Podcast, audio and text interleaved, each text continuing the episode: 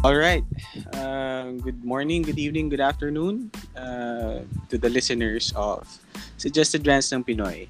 So here we are again, your resident rant masters. I can't believe na umabot tayo sa third episode. This has been monumental kasi kadalasan tayo magaling lang sa simula. Oo. Pero yun na nga yung laging inaangal sa atin ng mga ng mga tao, di ba? Sa simula ka lang magaling. Pero ay nako. Ningas kuban. Pero ayan, we're trying to fulfill the promise that we're gonna be consistent. But today, we're gonna have a very special episode. We're gonna talk about Labor Day. So, as you all know, for the listeners, we're recording this, today is Labor Day. It's May 1.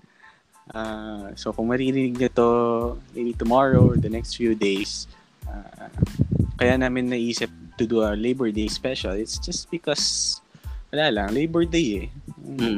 Who's not interested? I mean, kadalasan naman dito ata, nung nakikinig, are part of the workforce. Oo. Based sa statistics natin. Sino bang walang rant? Yes. Magandang subject ng rant. So, ayan, let me just start na as for that we've done. I always say this. So, kadalasan nga, tayong mga Pilipino or the Filipino people in general, mahilig nga umangal. Pero what if, meron ng ibang taong naangal para sa inyo? So, nandito ako ngayon with the Masters of Rant, Jolo and Rafi, and of course me, Jet. Here we are, Suggested Rants ng Pinoy, Episode 3. Yes. Mm-hmm. Cool. So, let me just start things off. A little bit of background or history about Labor Day. So, ayon sa source natin, a very trusted source. Sa mga hindi nakakaalam, we call it Google. So, kung hindi mo alam, i-Google mo. Yan. So, according to Google, Labor Day started, the Labor Day movement. Matagal na pala ito. So, sabi sa Google, it started with the Central Labor Union sa US, in New York. So, there was a movement before around 1882. Yeah, 1882 or 1883. I don't know. My history is messed up. Siguro parang pinaka-goal nila that time is just to regulate lang the working hours of the general workforce, that workers should not be made to work for more than 8 hours a day, which is very, I think, in a way, humane. It's, I think it's tama lang naman, di ba? Kasi, for us, if we work for more than 8 hours, it's either... wala ka na sa sarili mo or like wala na yung pagka-fresh mo, hulas na hulas ka na, and I think our forefathers or yung mga nag-start ng Labor Day holiday, they did something right, diba? So ayan, anyway, how was your week, guys? Ako ayos very surprising kasi may mga bagong turn of events na very favorable naman, so masaya ako. Okay yung weekend. Well, of course may rants here and there, pachi part, it's a part of life. Hindi ko na matatanggal, pero all in all ay awesome weekend for me. Ikaw, Jolo? Ako okay din, mukhang things are going according, mukhang Maganda naman. Meron din ako irarant na konti, siguro mamaya. Pero overall, okay naman ako. Okay, so most of us, a few of us here can agree na we had a generally okay week. Pero syempre, sabi nga natin, hindi mawawala yan. Parang aching yan if you want to rant about stuff. Well, lalabas at lalabas yan. Yeah. Kaya kami nandito ngayon. Alright. Pero first, before we move on with it, with this whole thing, gusto ko lang batiin yung mga nakikinig sa atin. I know hindi sila ganun karami, pero ako masaya ako in the turnout. Oo nga eh. Diba? Parang it turns out meron palang interesado sa rants or like sa ganitong klaseng material na we just rant and yeah, we talk about ourselves, yung mga problema natin. Para din pala sa mga kung nakikinig sa amin, may Instagram page pala kami. So we did a survey and I think we got a good control number of network namin, which is I think around 5 people said na sige gawa na kayo ng Instagram page. So napaka-compelling, di ba? Yes. 5 is like go. Parang sa panahon ngayon, if 5 people tell you na sige gawin mo, man, gagawin mo talaga. Oo. Ako diba? Minsan yung voice lang sa ulo ko, sabihin sa akin, ginagawa ko na eh. Eh, paano kung lima dyan sila sa utak mo? Limang tao yun. Oo. Kaya, ayun. So yun, it's the same name, Suggested Rants ng Pinoy. You can search us up. Makikita nyo naman dun yung logo namin eh. So, yes, it's at Suggested Rants ng Pinoy. Yung logo namin yung bibig na yung malaking bibig. Kulay yellow. Kulay din. Ayan. So, ginawa namin yan siguro for the 5 people that told us na sige, gawa na kayo Instagram page. Or baka nakulitan lang, no? I don't know. And siguro kasi para din if you want to tell us something na labas or baka hindi nakakilala sa atin talaga personally, you can hit us up there. Sabi lang, slide into the DMs. Or baka may suggested rants kayo. Yes. Kasi in the future, naniniwala ako maubusan tayo ng topic. Pero rants hindi. Oo. Pero if you want to talk about something na tingin nyo, gusto nyo marinig from the three of us, let's see. Any comments, suggestions na tip nyo sabihin, fire away. Alright. Maganda yan para maging interactive din tayo. Correct. Okay. So, first things off, since this is a Labor Day special, I want to talk about, siguro, let's go way back, nung nagsisimula tayo magtrabaho. Kasi, it hasn't been that far naman, diba? Kasi nga, bagets tayo dito. It hasn't been that far since we had our first jobs. Right? So, I want to talk about our first jobs. Siguro let's do a bit of a background or let's do expectations versus reality. Siguro, 'di ba? Siguro okay 'yon. Sige. Okay. So, who's gonna go first?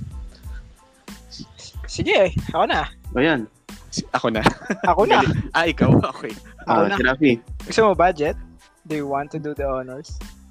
Hindi, sige. Ikaw na. This is your episode, man. Salamat, Jet. Okay, first job. Oh my God. Whew, wait, kinailangan kong huminga ng malalim kasi very impactful. Anyway, expectation. I think madami sa atin out of college, may expectations sa first job natin na parang I'm gonna rule the world. Yung parang ganun. Yeah, parang I'm gonna ace this kasi you're prepared ng college or further study. So, kala mo pagdating mo doon, magaling ako, kaya ko to. Tagal ko naghanda. So, yun expectation ko, kala ko talagang kung ano yung inaral ko noon is what I'm gonna do pagdating sa setting na. Kasi just a recap, hospitality industry ako eh. So, syempre, training sa amin, ganito, prep ng ganyan, luto ng ganito. So, yun talaga expectation ko, hands-on. Dumating si reality. So, I think, madam, kung may listener man tayong nasa hospitality business, especially sa kitchen, alam mo naman ginagawa dyan pag bago ka, di ba? isang masasabi kong naging reality ko is walang katapusang paglilinis. Walang katapusang paglilinis. Parang ano pa bang lilinisin? Ang nakakainis pa dyan, kala mo nalinis mo na eh. Oh, tingin ka, impressed ka pa sa gawa mo, linis ng station . So okay ka na, biglang dadating yung bossing. Sasabihin, oh ano, parang, so ikaw ngayon, parang, alam ko nilinis ko na yan. Alam mo yun, parang laging may makikita sila na pwede mo pang gawin. Mm. So parang ang naging reality nga is medyo iba talaga. Sinexpect ko. Kasi hindi din talaga ako agad nakahawak ng, sabihin natin, pangluto or nakagawa ng food na gusto ko. So parang ano ba to? Is this like a Karate Kid thing na Mr. Miyagi? Oo. Para siyang gano'n na hindi mo alam, is this preparing me for something? Eh parang buong umaga naghuhugas lang ako ng lettuce. What could this possibly be preparing me for? Ano may magiging green na yung kamay mo kasi kakahimay, kakahugas. Tapos, okay, gusto ko na magluto pero apparently, sorry, hindi pa pala time. Well, yun yung naging reality for me. Hindi ko naman masabing ayoko rin kasi I mean you have to think forward din, di ba? Kasi baka nga Karate Kid moment. Kung alam niyo yung Karate Kid. Baka nga alam niyo yung Karate Kid, yung kay yung kay Jackie Chan . Malamang alam nila yun, yung Cobra Kai. May Cobra Kai nga pala. Pero sa yan, sa may party yan ng sa may lugar ng sa Manila to, sa may Intramuros. So hotel yan, hotel. So medyo malayo expectation ko versus reality. Bago ko nagawa yung gusto ko talaga. Well, yun yung sa akin, sa first job ko. Hmm. Eh, ikaw Jet, kasi sorry, in-interrupt kita eh. Kaya, hindi naman. Actually, I can relate kasi I also started in the hospitality industry. Well, before I was, parang sobrang taas nung expectations ko. Like, feeling ko nga, kaya na nga, I'm ready to conquer the world. Oo. Tapos, feeling ko talaga, bilib ako sa sarili ko nun eh. Kasi, I got training, overseas. Oo. Parang, I was trained by the best people. I worked in I trained in a 5-star hotel before. Mm. And hindi lang basta 5-star, it's a 5-star Michelin grade hotel. So, if you're talking about the cream of the crop, yun na yun eh. Yun na yun. In a first world country pa. So, I was trained by the best people. Best in the industry. Siyempre, like, fresh out of college, I was like sort of a sponge. So, absorb lang ng absorb. Lahat na ituturo nila. What I expected was, parang, I will be treated with respect. Na parang, pero hindi eh. Sa totoo lang, what happened during that time is parang nagising ako to the reality that this is a freaking job. Hindi ito yung parang nakikita mo sa mga palabas na it's all smiles, people will greet you, high five. Hindi ganun. I did a lot of dirty jobs. Which is for me, parang nung time na yun, sa isip-isip ko, pinag-aral ako ng magulang ko. Sa magandang eskwelahan, they toiled for how many years. Mabigyan ako ng magandang education na to set me up. Pero when I got there, I did the dirtiest of jobs ever. Hindi ko naman sinasabi na in a demeaning way na parang Kadiri yun or what. Pero it's far from what I expected. Alam mo yun, kung si Rafi naglinis, ako, naging utusan talaga ako. I became an errand boy. I did odd or weird stuff for people. Kunwari, I fixed up their laundry, diba? I pick up their stuff sa ganitong lugar. I bring it there. Yung mga bagay na hindi ko akalain na gagawin ko. I'm not saying na masama ang blue collar job. believe me, it's the one of the things that you really have to experience. Lalo na especially in the service industry.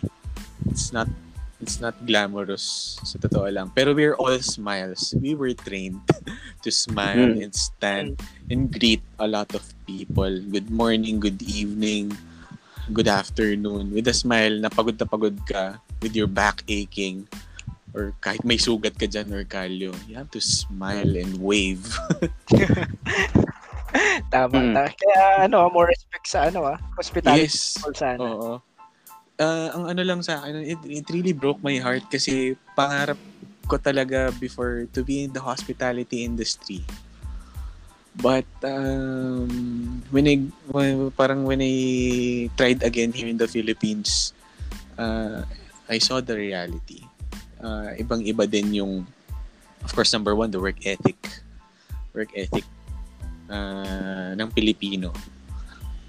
Though, diba, sabi na, it's always been romanticized nga na Filipinos are very hardworking, very hospitable, which is very true.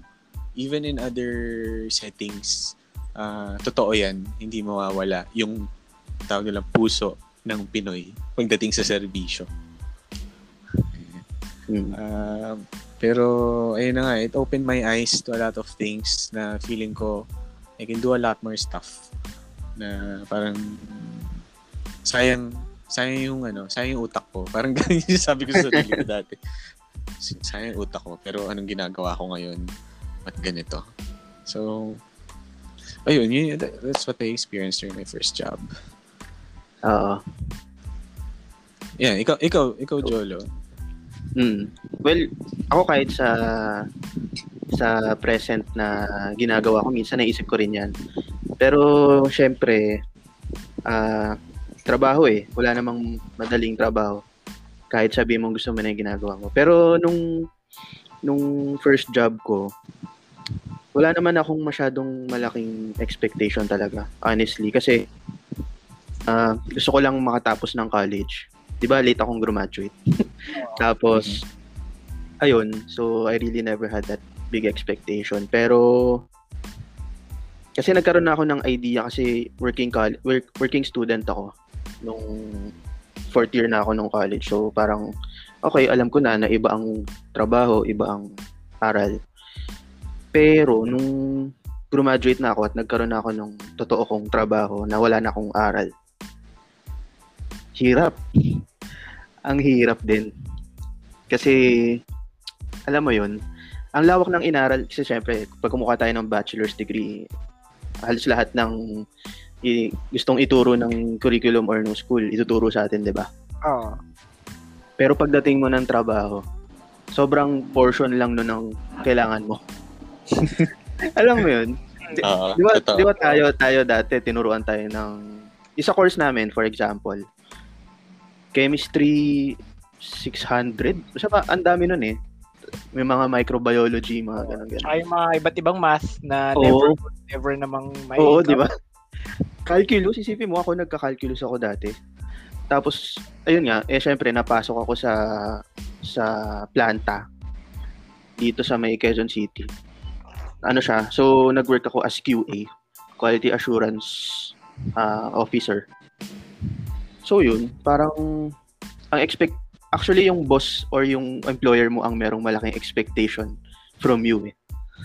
From me, nung panahon na yun. Na akala nila, kasi medyo, sila, nag-system. So, they hired a food technologist para ayusin yung processes, systems. So, lahat ng consultations, tinatanong nila sa akin bilang first fresh grad. Bigat nun so para kasi syempre tayo naman na ang aral natin ang background by the book, 'di ba? So I will answer by the book. Pero syempre pagka binigay mo na yan sa management or sa bosses, 'di ba? Ang laking consideration nung money matters or financial matters, 'di ba? So yun yung isang malaking adjustment na natutunan ko doon. Parang kumbaga ang layo nung kunwari sa libro, sabi, no, it's 1 + 1 = 2. Oo. Pero nung nandun ka na, sinabi ng boss mo, pag ginawa natin yung 1 + 1 = 2 mo, I will lose money. Oo. Oh, ito. Ito nga eh. Tsaka, syempre, ito, very simple na concrete example. Gusto ko lang na mag-implement ng policy na, kasi food safety, di ba? Mm-hmm. Gusto ko yung or yung mga nasa nag-handle ng food is magsuot ng proper gears. Naka-head ba, ano, yung hairnets. Hairnet. Yan, di ba? Tapos magkaroon ng mga footbath, mga ganun. So, yun kagad. Naharang kagad yun ha. Can we really do that? Parang ganun. So, ayun, yun pa lang ha. Isang example lang. Medyo nagrarant na ako na. Okay. Paano? Di ba? Hirap eh. Well, totoo yan. I think siguro ang laking dilemma niyan kasi nga since ito yung tinuro sa'yo na tama na gawin. Diba? So, parang ako naisip ko rin. So, parang dapat sineset up to school pa lang, ano, yung ganyang mag-taper ka na expectation mo siguro, no? Pagdating sa industry. Oh, yung tipong feeling ko kasi hindi natin sineseryoso masyado yung term na the real world dati na nag-aaral tayo. Kasi diba ginagamit natin yun na, pag nasa real world na kayo, kasi ako, naiisip ko nun, real world naman to kung nasan ako. Mm-hmm. Ang iniisip ko nun, ito din naman yung gagawin ko pag nagtrabaho ako. Which is, the fact of the matter is, sobrang different pala niya. No? Diba? Ang layo niya, guys. Kung nag-aaral ka, nakikinig ka ngayon, ang layo niya, kung ako sa'yo, maghanap ka ng pwedeng kausapin sa industry ba. Tsaka, ang isang insight ko, yung mga books natin or yung mga materials na ginagamit, learning materials, came first world countries or alam mo yun, yung it exists in a perfect industry. Ano siya, ideal. Ha? Ideal siya, hindi siya ideal, real. Oo, ideal. Okay. Pero wala lang. Parang going back to what we experienced during our yung mga early stages ng pagtatrabaho natin. Parang gusto ko lang malaman since this is a Labor Day special ng Suggested Rants ng Pinoy. Gusto ko lang malaman, what are the rants that you had before nung nag-work kayo? Yung first job niyo? Rant ko nung first job ko. Ako, pinaka number 1 na rant ko is the very, very long hours. Kasi ang labo nung scheduling namin eh. Mm-hmm. Di ba usually Jet sa hospitality, may shifting kayo like at the end of the week, hindi kami schedule mo for the next week, di ba? Yes. So kami, fixed schedule. Pero kasi broken time. So we open, di ba? Tapos wala kang ka-shift. Okay. Siguro it's a way to cut costs kaysa mag-hire ako ng iba pang tao, dagdag sweldoan. Ito doon na to sa nasa restaurant taon nito. So parang ang timing namin is mag-open ng resto at around 10. So brunch to lunch. Tapos after noon magko-close siya ng 12. Bubukas ka ulit ng 6. 6 to 10 naman. Mm. So you have break time mo. Ang haba ng break time mo, 12 to around 4 kasi magpe-prep ka for dinner services. So 12 to 4 break time ka. 'Di ba? Pero again, yung oras na ini-spend mo dun sa lugar, naantutong ka lang. Haba, no? Ang haba. And again, I said, 10 nagbubukas, you cannot be there ng 10 kasi may morning prep ka. Mm-hmm. Diba? So, ako actually, ito di ko alam if this will surprise some people or kung baka normal na rin sa ibang nasa kusina. 10 ang open namin, pero umaalis ako bahay 5:30 a.m. 5:30 legit pare kasi sa San Juan yung restaurant eh. So una gusto umiwas sa traffic. Walang ibang way since nasa Fairview ako. Walang ibang way para maiwasan ko yung traffic kundi umalis ako ng 5:30 ng umaga. Mm-hmm. So pagdating doon tutulog ako. Kung may kailangang i-market, ma-market ko. Pero basically pagdating ko doon natutulog muna ako doon. Tapos gigising ako around mga 8 para mahaba yung prep time ko. Pero yun yung ang haba talaga nung basta hospitality, ang haba ng working hours. Ang haba True. And, sige. And, hindi ibig sabihin nun, bayad lahat ng oras na yun, ha? Okay, tinitinaw ko lang, ha? Hindi commensurate dun sa working hours yung. Yung sinasabi kong prep time mo, hindi ko sinasabing bayad din yun, ha? Okay? Pero anyway, yun na lang muna. Mababalikan pa natin. Pero ideally, dapat bayaran yun, eh, no? Kung susundan natin yung demands ng mga unang nag-labor protests, eh, di ba? Okay. Kasi dapat, work is equals to pay lagi, di ba? Yes. Tama. Labor Day. Yung mga manggagawa dyan.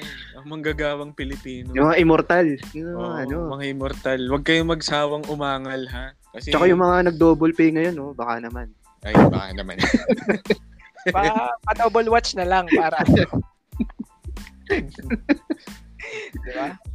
Ay, shoutout Alpopra, baka naman, ha? Pero anyway, Back to the topic. Bombra. Ngayon lang ako nakarinig ng interesadong magkaroon ng brand endorsement ng Alfombra. I mean, imaginein mo nakalagay yung sa strap nila yung pangalan natin, di ba? Oy, bakit hindi? Diba, parang yung mga slides na easy or kung ano man yan, di ba? Hindi, sige. So, yan, tapos lalabas tayo. Law of Attraction, Alfombra, sige. Salamat. No nga. Laban natin yan. We will find you. Anyway, speaking of long hours, ako na-experience ko before. Ito, this can be quite a shocker. Parang from the hospitality industry. I know yung iba nagagawa to sa ibang industry. Pero I did a 22-hour shift before. Nice. Straight up, man. Yung mga masasarap na 22 hours. Siguro I still had the vitality nung time na yon. And a lot of energy drinks na kayang tanggapin ng katawan ko. Humanly possible. Oo. And that shift was friggin' crazy. Sobra. Na parang 2 days ata akong 2 days ata ako nanlata. After that. Oh man, naabutan ko lahat ng shift. Tapos nag full circle pa. Alam mo 'yun. Ano, nag-cover ka for someone?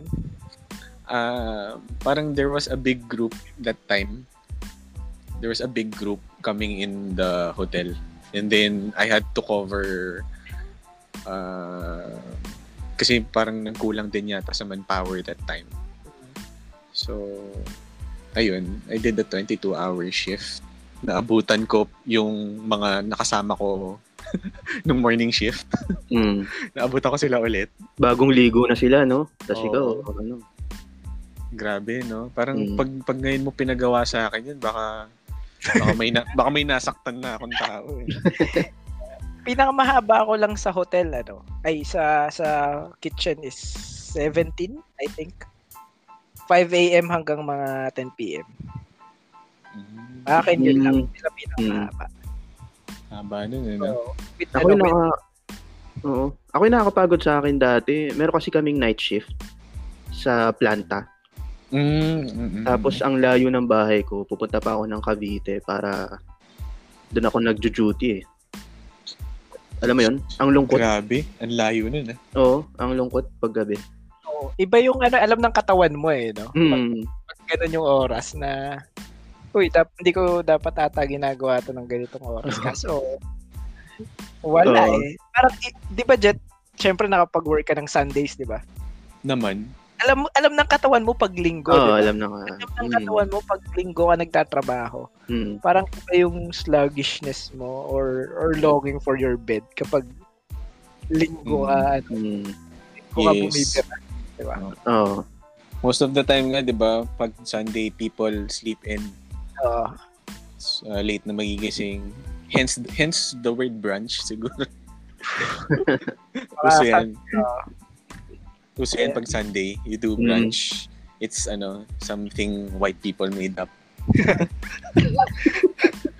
Yung mga nagmimosa na ng brunch. Diba? Ay, konting lang sa brunch ha. I read sa kay Anthony Bourdain sa Kitchen Confidential. He hates brunch. Bakit? Kasi brunch is parang a cesspool of all the tira-tira. Leftovers. from that week na that passed, binabagsak nila yan sa brunch. Like, they do a casserole of some sort. Kasi yan yung mga nakakatakot. Lagi may seafood casserole yan. Oh, legit, yun, no? Yan yung mga nakakatakot na ano. And ano, they charge you a lot, diba? For brunch. Lagi. Ano kung nakikinig ka ngayon, kahit di ka kusinero or service industry, basta nagtatrabaho ka, Kitchen Confidential, I'm telling you, one of the best, if not the best book I've ever read in my life. Yes. For me, shout out pala dun sa nagpahiram sa akin ng libro. You know who you are. Yun. Sa akin din. Sana makinig ka. Mm-hmm. Ayun. Pero yun, speaking of brunch, kayo, anong oras ba kayo nagbe-breakfast sa trabaho? O minsan wala na eh, no? Wala. Walang ganun. Minsan kape na lang eh, no? Okay na. Totoo. O kaya, almusal mo, sermon, ganun. Parang weird yun eh. Nung nasa resto, parang puro kami grown men, pero minsan sa sermonan ka. Ang minsan mas mukhang baby face pa sa'yo. So, parang, almusal mo sama ng loob. Kaya daming nakasimangot sa kusina talaga. Kaya ang hirap kasi na-try ko mag-work sa open kitchen. Yung kitang-kita kami nag-work. Oo nga. And iba yung restraint mo kapag open kitchen ka. Iba yung level of consciousness. So parang ano ba yun? Merong specific set of rules na sinasabi sa inyo na, oy, wag kayong... Di ko alam, paano bang ano? Siguro, yung common things lang na usually, diba, pag nasa kusina, mainit, papawisan ka, diba? Usually, ano mo, sa braso mo, sa forearm mo. Siyempre, iwasan mo agad yun. Eh, usually... Lalo na yung mga OC na ano, no? Usually, part na ng ano mo yun, eh. Part na ng routine mo yun, eh. Lalo kung mainit, di mo na napapansin, diba? Oh. Eh, yun, para kang aquarium, eh. Oo. So, tapos, yung mga ano, no? Parang let this be an eye-opener sa mga mahilig kumain dyan sa mga restaurant. Sinasabi ko sa inyo, lahat ng kinakain nyo ngayon sa restaurant, nabagsakan nyo ng pawis. Tsaka ito huwag nga kayo magreklamo pag kinakamay, kasi kinakamay talaga ang food, hindi nyo lang nakikita. Totoo yan. May nag-gloves pero ito, most of the time hindi talaga kasi naghuhugas kaming kamay, okay? Malinis kami. Okay.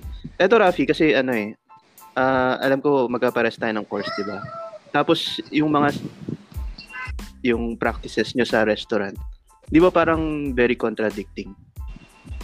Lalo na sa food safety tsaka yung mga standards and all that. May iba kasi lalo na yung type of job namin is very hectic, so fast-paced. Unlike sa laboratory setting na mas controlled mo yung time. Dapat eh, no? Oh. So, dito, minsan may practice. Halimbawa, mag-quick defrost, di ba? So, pag sa lab, may process ka pang susundin eh. It's either itutog mo siya the night before or what. Eh, pero may practices din na similar, like sanitation, mga ganyan. Proper storage, temperature control, ganyan. Ayun. Okay, total medyo nagkakainitan na tayo about yung trabaho natin. Masaya kasi it was simple. Let me make it more juicy. Let me make it juicier for you guys. So, what's the weirdest thing that you did sa trabaho? Siguro funniest na experience. Ako gusto ko mag-last naman. Kasi medyo kakaiba yung sa akin eh. Feeling ko lang. I don't know. Funny. Ikaw Jolo. What's yung siguro bang pinaka-bizarre na nangyari sa'yo? Siguro nung kasi nag-work ako sa una kong trabaho sa Lechunan, 'di ba? Okay. Eh, nung time na yun, hindi naman ako aware na merong lechon sinigang. Okay. Ako din, hindi ako aware. Oo. Eh, kasi yung kusinero namin, nag-experiment siya ng lahat ng luto na parang, tawag doon? Yung gagawing, yung mga scrap na galing sa store, tatapon doon, tapos kung ano-ano mga byproduct ang ang gagawin. So yun yung isang product, ginawa niyang lechon. Tapos doon nagsimula yung isang project namin na ano kaya, lagay natin to sa lata, tong mga byproduct natin to. What do you think, Jolo? Ginanon ako. Parang, ha? Kumakain ako ng lunch dito eh. Tapos, alam mo yun, alam mo yun, yung biglang dadating yung boss mo. Parang may idea siya, tapos bigla niyang papasa sa'yo. Tapos parang mababother ka na kasi yung buong araw mo naka-program. Tapos meron kang bagong isipin. Pero ito, trivia, nasa store na siya ngayon, yung project namin yun. Nag-exist yun. Oh, aware ako dyan. Nakalata? Oo. Eh, hindi yung sinigang, ibang product. Yung mga feasible na product. Katulad nung, ayoko sabihin kasi baka malaman nila. Basta yun. Nasa, nakakalat sa mga tindahan. Interesting. Oh. Off-air na lang. Or kung gusto niyo talaga malaman, message nyo kami sa Instagram. Yes. Sasabihin ko. Actually, meron akong write-up dati sa Facebook na ginawa ko. Yun yung latang ginamit ko. Baka lang niya makita niya. Ayan. So, hindi nakala ni Jolo. Juicy. Pero ako before, ito yung pinaka-bizarre na talaga na nangyari sa akin ever. Kahit siguro hanggang ngayon, wala pa rin makatumbas.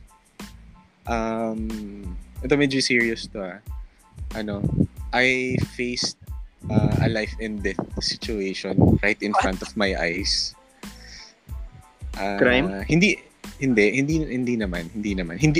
At hindi siya sa akin nangyari. It happened to another person. So, it was, gabi na yan around 8 ba or 9 p.m. I was doing my rounds sa corridors ng hotel. And, I saw an old lady na I think she's European or something. Nung time mga na yun, natakot ako eh. Kasi sabi ko, may white lady. Sabi ko na eh. Pinoy na Pinoy eh. Yun yung... Pinoy eh, no white lady. Yun yung unang... Yung walang naisip na may white lady ba dito sa bansang to? Yun yung unang umano sa akin kasi... Alam mo yun, matanda na siya eh. Yung puti na yung buhok, tapos parang naka-duster na eh. Naputi din, tapos... It's very odd to see in a hotel na naka-sleepwear at that time. Tapos, ako, being professional, nilapitan ko. Natatakot pa nga ako nun eh. Hindi ako makapaniwala na nakikita ko siya noong time na yun. So, at the back of my head talagang, white lady to. Tapos natatakot ako na parang baka biglang pag lumingon to, biglang lumaki yung bibig ko. Ewan ko. May dugo. Nilapitan ko. Ito yan, what added to yung takot is nung lumingon siya sa akin, umiiyak siya. What the? Umiiyak siya. Tapos tinatanong ko, what seems to be the problem? Ganyan. Hindi siya makapag-articulate ng words. Which states a state of shock for people, di ba? Shock yun, panigurado shock yun. So ako, I was parang nung time na yun, I was trained to be to be present at all times up here sa pag-iisip. So you have to deduce the situation agad na okay, there's something happening. So what seems to be the problem? So sabi niya lang, my husband, gumaganon siya. He's inside. Gawa ganun. So, ako, matagal naman na to, I broke protocol. I opened the room without asking permission from my superiors. When I got there, nakita ko nakabulagta sa banyo yung lalaki. And me being bata pa nun, so shocked. Grabe, hindi ko alam yung gagawin ko. Some people, yung mga experience na or siguro kung alam nila yung gagawin nila, siguro they did CPR right on the spot. Or like try to handle the situation themselves. Pero ako, parang ginawa ko agad, wait lang ha, tatawag lang ako. Ganun yung ano ko, ganun yung una kong reaction. Pero adrenaline ko nun, grabe, off the charts na. So, nandun ako, I called my superiors already.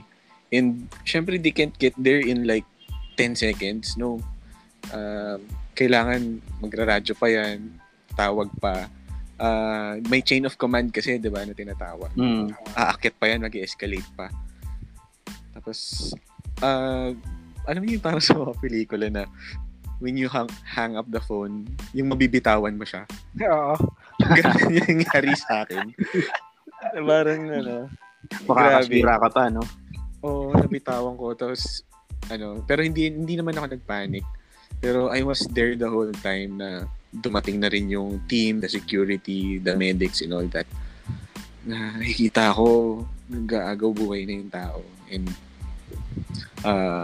alam mo yun, parang pelikula na eh. Mga ambulansya, dumadating na. Parang nagsuslow-mo, no? Bumabagal yung...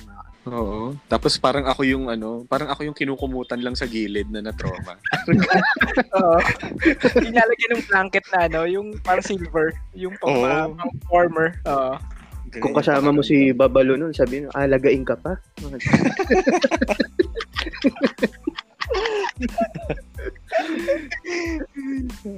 Pero ayun, that's my ano, nanginginig talaga ako nun. First time ko maka-experience ng ganun. Parang feeling ko nung parang before that ayun ang feeling kong galing-galing ko, ganyan-ganyan. Pero when you get into those kinds of situations, ano eh, it can break you. It can break you. Siyempre, yung mga situation na yun, you can't really prepare. So, na-curious lang ako, anong nangyari dun sa old-timer? I never got the chance to know. Kasi parang ang tingin lang naman nila sa akin eh parang bata lang na ano, nakakita ng aksidente, parang ganun lang. Parang you don't have to know anything more about it. Pero most likely okay yun, feeling ko, kasi if may nangyaring masama doon, mako-complain kayo or something. Kung wala kang ano, narinig or natanggap, okay yun, boy pa yun. Well, I wasn't at that level para malaman kung nagkaroon ba ng ano, ng... Yung ba yung mga ano, it's above your pay grade. Oo, it's about... Ganun siya. Pero ano, it haunted me for quite some time. Kasi hindi ko alam yung nangyari. And I was there na parang may part sa akin na siguro kung prepared ako at alam ko yung gagawin ko. Siguro, baka, no? Maybe I could have saved that person. I mean, kung hindi nga napagan, if it went south, di ba? Pero I don't know. Ayun. Okay. Nice. Interesting. Okay, sa akin, weirdest thing I did. Ako ba yung gumawa? Well, oo, parang indirectly. Pero anyway, ang gist niyan is, may nag-resign dahil sa akin. So, okay. Explain ko paano siya nangyari. Ganito. Kasi sa resto before, ako yung nag-ayos ng budgeting. So, every week, may budget para dun sa mga stocks na I have to buy na fresh from the market, plus yung mga petty cash for the restaurant. Yung ibang pagkain namin, load for the cellphone that na ginagamit. Ganyan. So, napansin ko, after a few weeks, parang, bakit ang taas ng load consumption namin? This was way back 20, I don't know, basta a few years back. So, may mga internet promos na rin ito eh. Okay. Ang kailangan lang namin for internet is para mag-scan ng QR code for a voucher. Yun lang. That's basically our use for the internet. Wala naman kaming website. Wala pa naman ng mga food delivery services. So, nagtaka ako, ang budget na hinihingi weekly for the internet is 300. Para doon sa phone na ginagamit ng kahera namin. So, lagi ko siya nakikita on the phone, parang may pinapanood. Akala ko noon na like videos or what. Tapos doon ko na pag-piece together na. So, kinonfront ko siya. Tinanong ko kung bakit ang laki ng budget kung pang-scan lang naman ng QR. parang ginagawa niyang registration every kasi yung parang pang only only data per week. Eh, kahit mag-scan ka ng 1,000 QR sa isang araw, hindi mauubos yung sabihin natin 2 gig mo for a week eh. Kasi sobrang baba lang nun eh. Mm-hmm. Parang sinabi ko sa kanya na ayaw, sinasabi ko sa kanya, bakit gano'n? Napansin ko nga na lagi siyang nanonood ng mga YouTuber what. So, gamit niya yung company phone, ganyan. So, parang ginawa ko.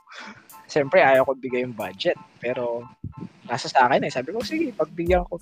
Nakaupo siya sa kaha. Alam mo yung ginanong ko yung pera dun sa kaha? Yung parang binagsak ko na ano. Alam mo, may ginawa siya. May ginawa siya. Tapos itong kabayaran mo, ginanong ko yung pera dun sa kaha. Nag-resign na? After nun, eh, pag ganun ko ng pera, parang nagkatinginan lang kami. Kasi di ko na ulit nakita kahit kailan yung taong yun. As in, anywhere, kahit yung mga boss ko or what, di na ulit siya nakita. I haven't heard anything from her ever. Ah, babae? Babae. Mm-hmm. So, di ko alam bakit na-offend ba siya or naano ba siya na nahuli siya or what. So, na-offend ba siya kasi binagsak ko yung pera dun sa kaha? Offensive ba yun? Parang ano. Ito, 300. O, 300. Parang gano'n. Hindi ko alam. May isa lang akong curiosity sa mga kusinero, kusinera. Ano kinakain nyo dun pag break time? Usually, kung anong malapit ng masira. Ah, okay. Usually. Pero kung wala, kung yung pagkain is beyond salvation. Like, parang parang pwede din ba yung parang ginagawa sa office na tara mag-order tayo ng Jollibee? Pwede. Pero yung expense yun, hindi nyo pwede ilagay sa, kasi yung isa kong kasama dati nilagay sa petty cash yun. Siyempre, alam mo na pinagalitan kami. Nag-order ng ng like bucket ng food or what. Eh wala naman kaming budget for food. Pero sinama niya sa accounting ng petty cash. Siyempre, word from our boss. Pero kami usually sa amin, kung anong mga end cuts, bawa nag-trim ka ng chicken, may end cuts yan, hindi nyo gagamitin yun. Or kung ano nga yung may wings ka na medyo may amoy na. Kaya tibay ng tiyan namin, men. Ako naisip ko lang kasi baka umay na kayo sa mga ginagawa nyong pagkain. Wala, hindi mo na mapapansin, men. Gusto mo na lang talagang magkalaman tiyan mo eh. Yun nga. Totoo. Basta magkalaman tiyan kung hindi ka like lalabas pag i-OC. Basta magkalaman natin mo eh. Sira talaga ang mo eh, no? Pag nasa service ka, sira yung oras mo ng kain, sira yung oras mo ng tulog. Diba? Yan yung lagi akong torn kasi ang off ko niyan is Monday kasi sarado kami Monday. Monday lang kami sarado. So wala akong maaya lumabas. Oo nga. Maayang video. Wala akong makatambayan. At the same time, iniisip ko, gagamitin ko ba to para makipagsiyahan o magpapahinga ako. Tapos parang pinaplano mo yung buong oras mo sa buong araw na ano bang gagawin, anong mapapasisiksik dito lang. Pero kung 20s ka, sigurado pang good time pa yun. Hindi pahinga yun eh. Parang no? Walang kapaguran eh dati. Doon ako natuto na na uminom ng dahil pagod ka. So, legit na tumanan kasi pagod ka. Doon ko lang na naramdaman yung ganong klaseng pakaramdam na. So, kapagod ako. So, tumanan. Well, all of us can agree here siguro na yung mga, especially yung mga nagtatrabaho dyan. Kung meron dito nakikinig na siguro they have their own business, I'm sure at one point nahirapan ka rin or baka you're still struggling. Don't underestimate the value of rest. Okay? So, kahit feeling mo kaya mo pa, make sure you give time to yourself to recharge. Diba? Kasi kung hindi yung katawan mo bibigay, yung utak mo yung bibigay. Side note ako dyan sa rest Hindi ko alam kung alam nyo, nagka-alopecia ako dahil sa stress eh. Sa buhok. Nagka-poknat. Hair loss. Oo, as in, ang lala. Tapos, nagka-carpal tunnel ako parehas sa kamay. Ayun. So, take some rest. Di porket trainer. Grabe, huwag magpaka-superman. Yes. Pero pwede kang maging immortal.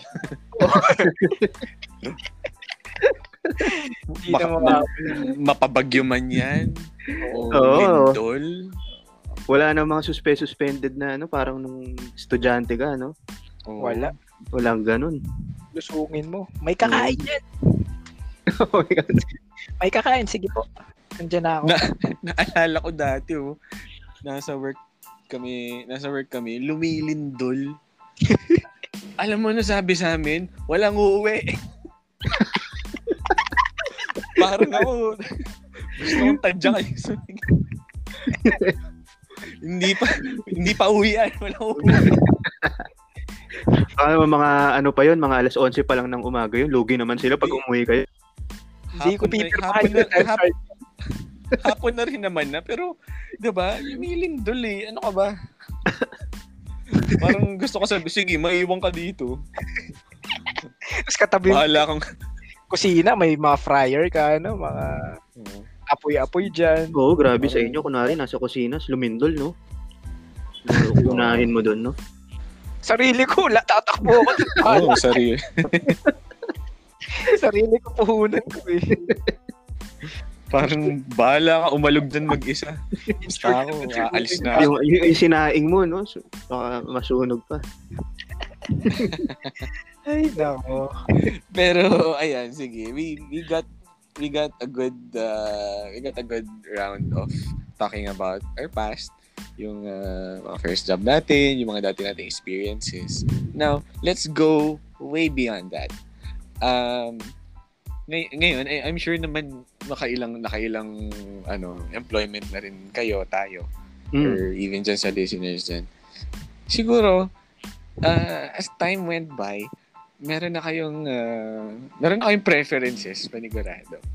So, matanong ko lang, I'm curious. So, for you guys, tingin nyo, what's ano yung preferences nyo ngayon? What are the things that you would consider before choosing, you know, a new job or a workplace? So what's the perfect workplace? Alam ko wala.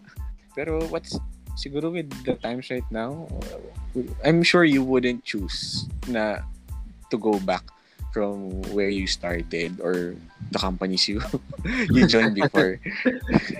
Ay, shout out nga pala. Oy, shout out sa inyo ha. Pero natuto ako doon ha. Invaluable yung mga natututunan natin doon. Invaluable yung mga natututunan natin, pero sadly, we weren't valuable enough. Uy! Oh. Easy. Naramdaman ako, parang umiinit dito sa kwarto ko bigla. Parang ano yun, no? Ako nga pala yung sinayang mo. Parang pawisan yung bato. O ano, di mo, nagpa-podcast na ako ngayon. Ano? Ako nga pala yung sinayang. Uy, ano yan, mga natin yan ha, mga... Easy lang.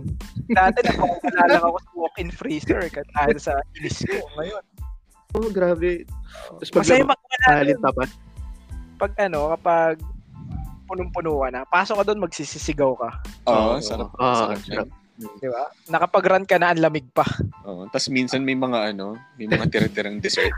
Oo. Naalala ko dati, diba? Diba puntahan ng yung Ice and Snow Park? Oo. Tapos nung nagtrabaho ako, shit, araw-araw, pwede ako mag-ice and snow park, pupunta lang ako sa freezer. Perks, di ba? Perks.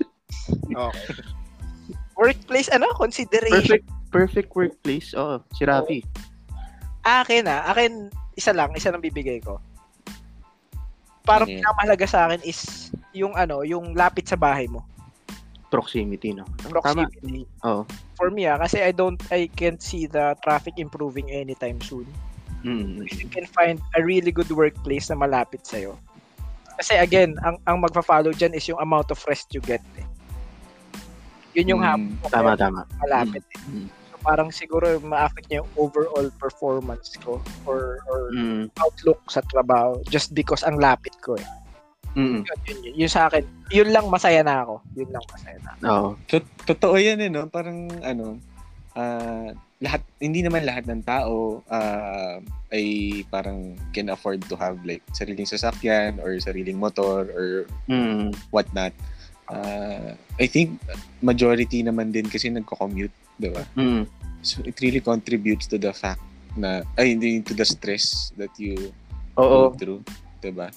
Oo. ang ganda nung ano, pag malapit yung workplace mo. Dati na-try ko na yan kasi nung nagtatrabaho ko sa call center, eh malapit lang yun dito sa amin. Alam mo yun, yung kahit petsa de peligro na, hindi ka matatakot. Kasi yung isang sakay lang siya eh. So, pwede kang kumupit kahit saan. May pamasahe ka, punta ka ng trabaho. Ganun.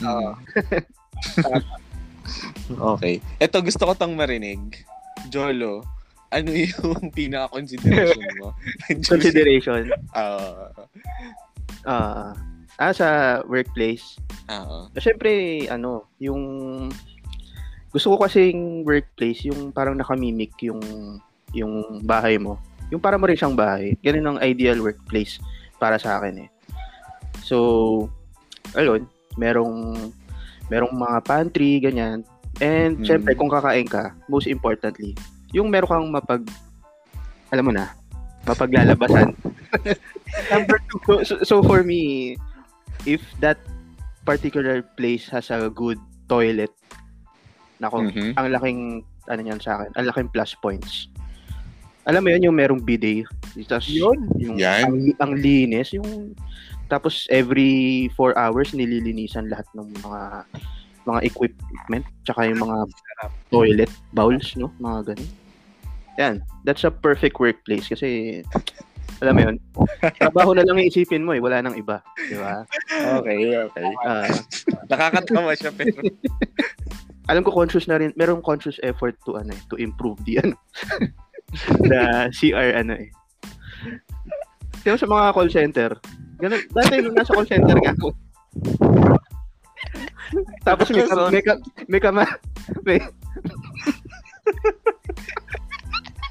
merong camaraderie yan among those frequent users, di ba? Ano ba yun? Okay.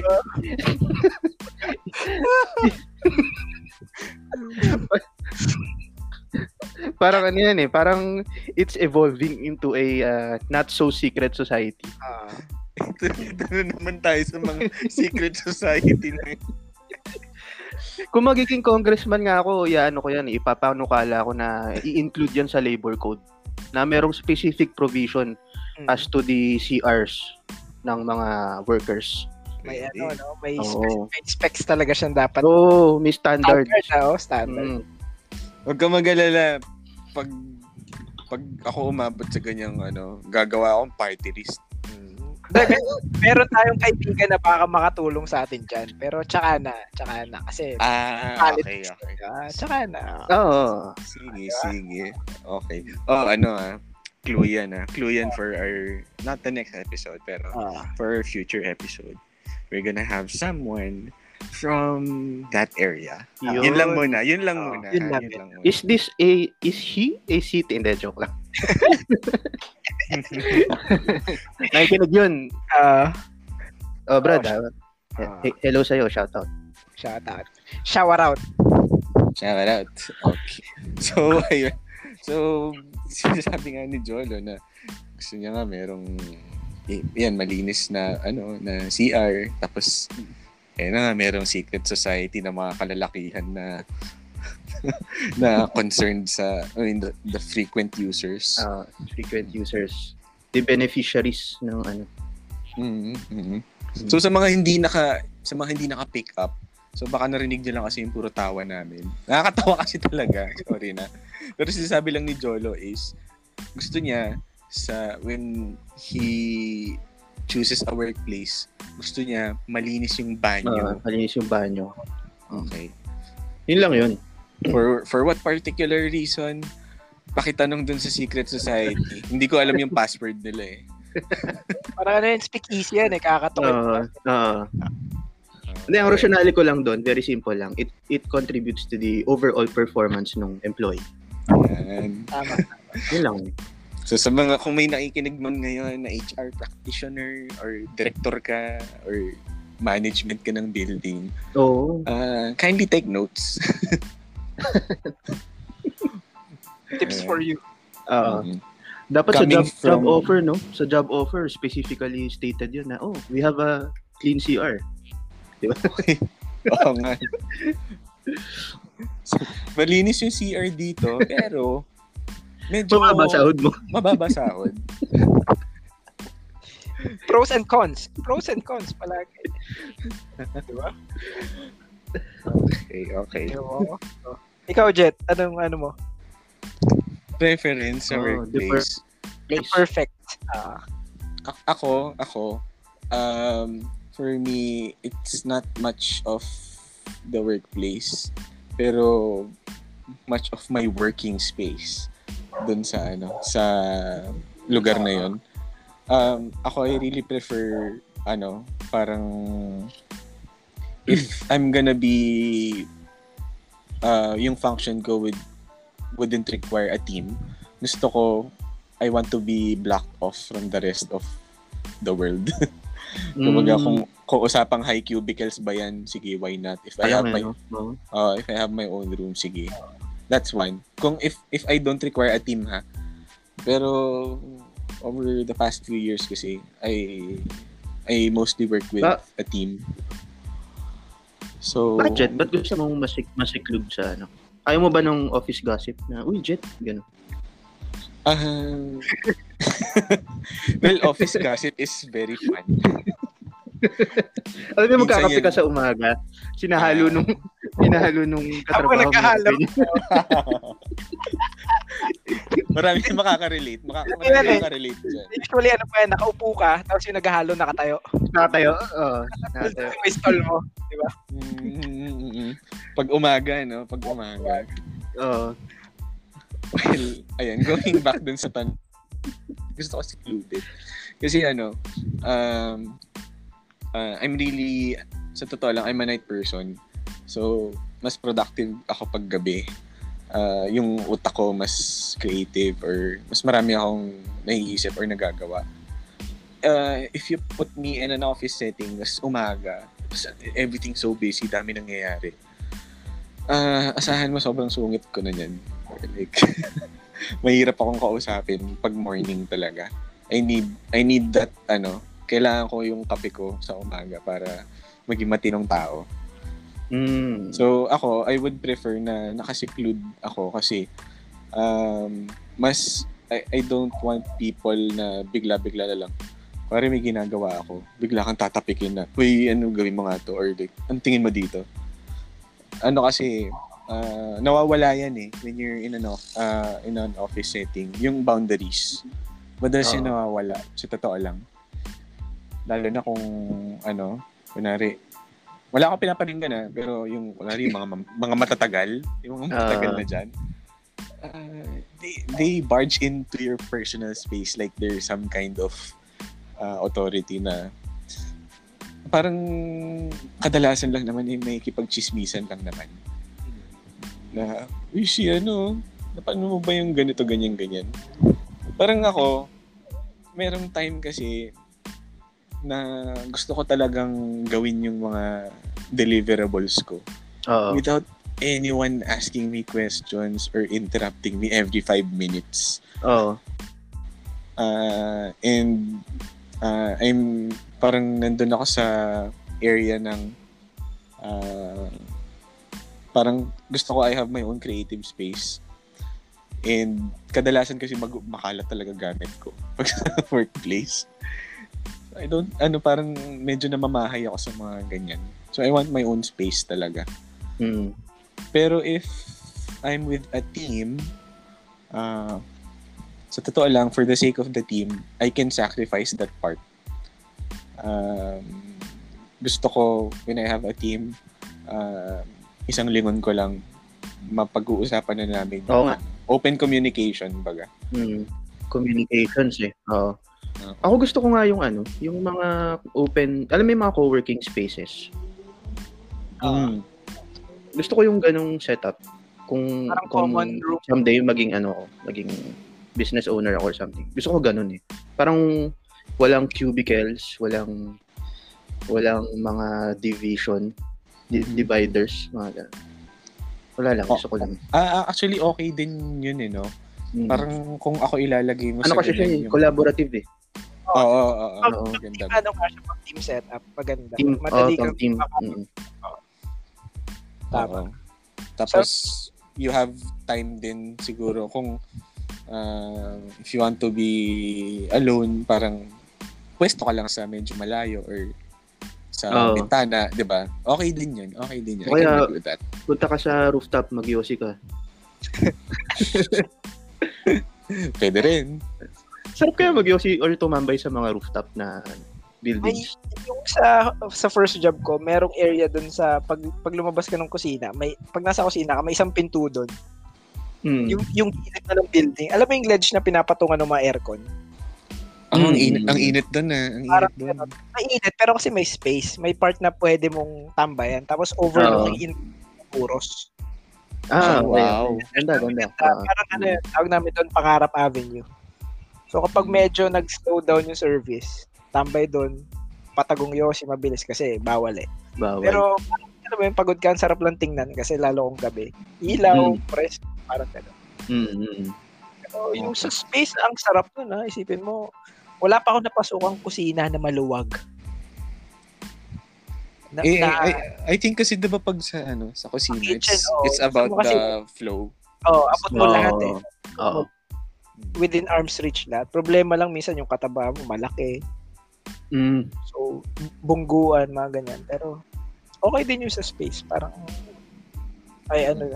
parang yun. So yun lang yung ko pag when it comes to a workplace. Ay gusto ko merong mga escape pods. Ay basta meron. Gusto ko meron akong safe space to think or like breathe for a bit. Yun lang. May other than that, syempre, sana may pantry, malinis na banyo. About the pantry, may tanong ako. Okay ba sa inyo kung like buffet food kayo everyday sa work? Tinatanong pa ba yun? De, kasi mayroon yung girlfriend ko, ganyan sila sa work eh. Everyday buffet. Meron. So parang, ang saya lang. Kami sa, may office kami na, merong, yun nga, may pantry, tapos may mga available na snacks, kape, kung ano mang matripan mo. Pero syempre yung ulam, iba yun. Pero I mean, may isang space dedicated for your hunger pangs. Kasi din yan eh, bawas din yan sa sa worries mo for the day. Diba? Hindi ka nabibili dun sa naglalakad ng naka-stroller. Tapos puro naka-plastic na pagkain. Plastic. Yung mga ganun. Parang, especially for, pag meron talaga mga araw na busy, minsan makakalimutan mo naman kumain eh. Sa totoo lang. Or deliberately ayaw mo kasi mawawala yung flow mo minsan eh. Yeah. So kung readily available na siya, so ayan, again for those who have their own businesses or may employees, kindly take notes. 2021 na guys. Tama. Kasi 'di ba, ito lang, parang opinion lang. At the end of the day, yung employee mo kailangan very pampered 'yan kasi it's the person who gives you money. Silang life ng business owner. Lifeblood. Totoo naman. Oh, shucks, may naalala ko. So, sorry seeing it rant. I have this special kind of hate. Pag kapag nagagamitan na ako ng linya ng we are family here. Nako, wala lang. Parang pet peeve mo ba yun? Ayaw mo nun? Oo. Pet peeve mo yun? For some it works. May situations na, okay nga. Pero, pag if they say, yun lang, if what they claim is we are a family here. But, it turns out na hindi talaga. Parang says otherwise. Kasi parang lip service lang siya. Ginagamit yung term to undermine a problem minsan eh. Di ba, halimbawa may issue. So, para maiwasan natin yung issue, ang sasabihin is, hindi, kasi we are family here. Parang ganun. Diba? So, tsaka to appeal to the emotion nung empleyado or nung ano. Kunwari, hinahire ka lang. Para kaming family dito. We look out for each other. Well, anyway, wala lang. Nasingit ko lang. Biglang, sabi ko parang aching to, diba? Lumabas eh. Sorry. Ayan. Speaking of workplace, alam natin, siguro lahat tayo nakapagtrabaho dito in an office setting. So, speaking of the workplace, meron tayong tinatawag na workplace culture naman. So, when I talk about workplace culture, iba naman yan. Merong mga traditional, merong medyo progressive, medyo modern, and some of those who claim that family nga, ganyan. Pero, eto lang, yung a few things about the workplace culture in general na hindi mawawala sa ating mga Pinoy. Like, example, when we have birthdays, so, yung iba dyan, ang birthdays, parang every month, may sineselebrate para sa lahat. Diba? Or minsan naman, pwedeng individually talaga. Or some, wala talagang pakialam sa birthday mo. You get a greeting or walang kahit ano. So, natatawa lang ako kasi every time yung birthday, para sa mga young professionals dyan, hindi pa kayo natatawa na every time may birthday, merong bilao ng Amber's spaghetti na merong napakanipis na hotdog. Pag sinuwerte, medyo big time yung mga nagba-birthday, may barbecue yan. Yeah. Tsaka pichi-pichi. No, pichi-pichi. Amber's dead. Tapos yung pichi-pichi, yan yung unang kinakain. Kasi maubos. So, pampila usually yung muna ulam. Makikita mo nauuna dun sa pichi-pichi. Mabilisan yan eh. Maliit na kasi yung kahon nun eh. Kaya inuunahan ng mga ang nakakatawa pa minsan, yung mga yung mga katrabaho nyo or natin, parang pag may pagkain, yan, syempre, attack talaga kung attack. Pero pagdating doon sa natitirang piraso ng pizza, nagkakahiyaan pa na parang alam mo... Jahi piece yan. Parang 2 minutes ago, parang kayong mga animal dyan ha. Tapos ngayong huling piraso na, parang kayong mga nagkakahiyaan pa na kung ano dyan. Wala lang. Tawa lang ako sa ganun. May ganun nga. Hindi ko nga alam kung ano yan eh. Kung talagang Filipino trait. Parang Filipino trait eh, no? Kasi hindi ko naman na-witness sa ibang... Well, nakikita sa ibang culture. Well, there are other cultures. Then, to your surprise, there are other cultures na ganyan. And yung nagulat din ako dito before. Naakala ko tayong Pilipino lang yung kapag kakain na naghihintayan. Akala ko tayo lang. Tapos sinabi ko yun dun sa friend ko na na ibalahe. Tapos, nagulat ako sa sinabi niya. Sabi niya sa akin, bro, it's not about the culture. It's a form of respect. Parang sabi ko, oh, big words. Pero parang it hit me na, na hindi nga yan sa lahi mo or what. Pero, it's showing respect to the person you're with. Na, sabay kayo kumain. Kasi 'di ba nung dating unang panahon, 'di ba? Breaking bread is parang sacred. You don't break bread with just anybody. Diba? Parang dapat may certain bond kayo. I can attest to that kasi kami, nagtatawa yung mga friends ko. Nagdi-dinner kami 9 PM, almost 10.